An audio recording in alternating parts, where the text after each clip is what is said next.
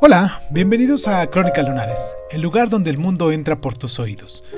Yo soy Irving Sun y en nuestra sección del día de hoy de Cuéntame un libro vamos a hablar de El amigo manso, de Benito Pérez Galdós. Comenzamos.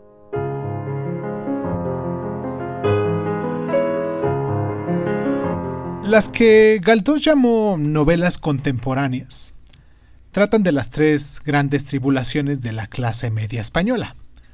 La carencia de una educación eficaz de la juventud, los conflictos con el dinero y la dificultad de que el amor fuera compatible con el matrimonio.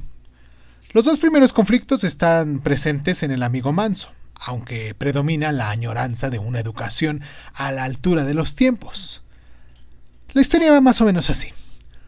Máximo Manso, protagonista y narrador del relato, es un modesto profesor de filosofía, enamorado del idealismo alemán, que pretende la perfecta formación de un joven, Manolito Peña, más listo que sólido, y solamente consigue convertirle en un brillante y superficial orador político de éxito que además le birla a la muchacha de la que el viejo profesor estaba secretamente enamorado.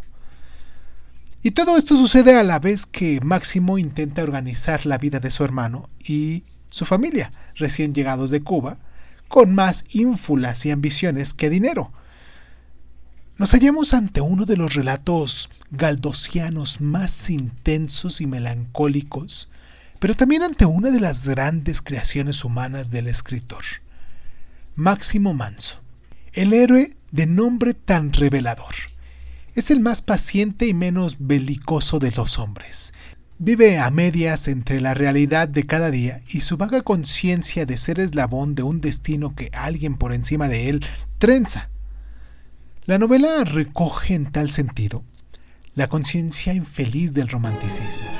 No olvidemos que su narrador es un hegeliano riguroso y se anticipa a los personajes metafísicamente rebeldes de la novela del siglo XX.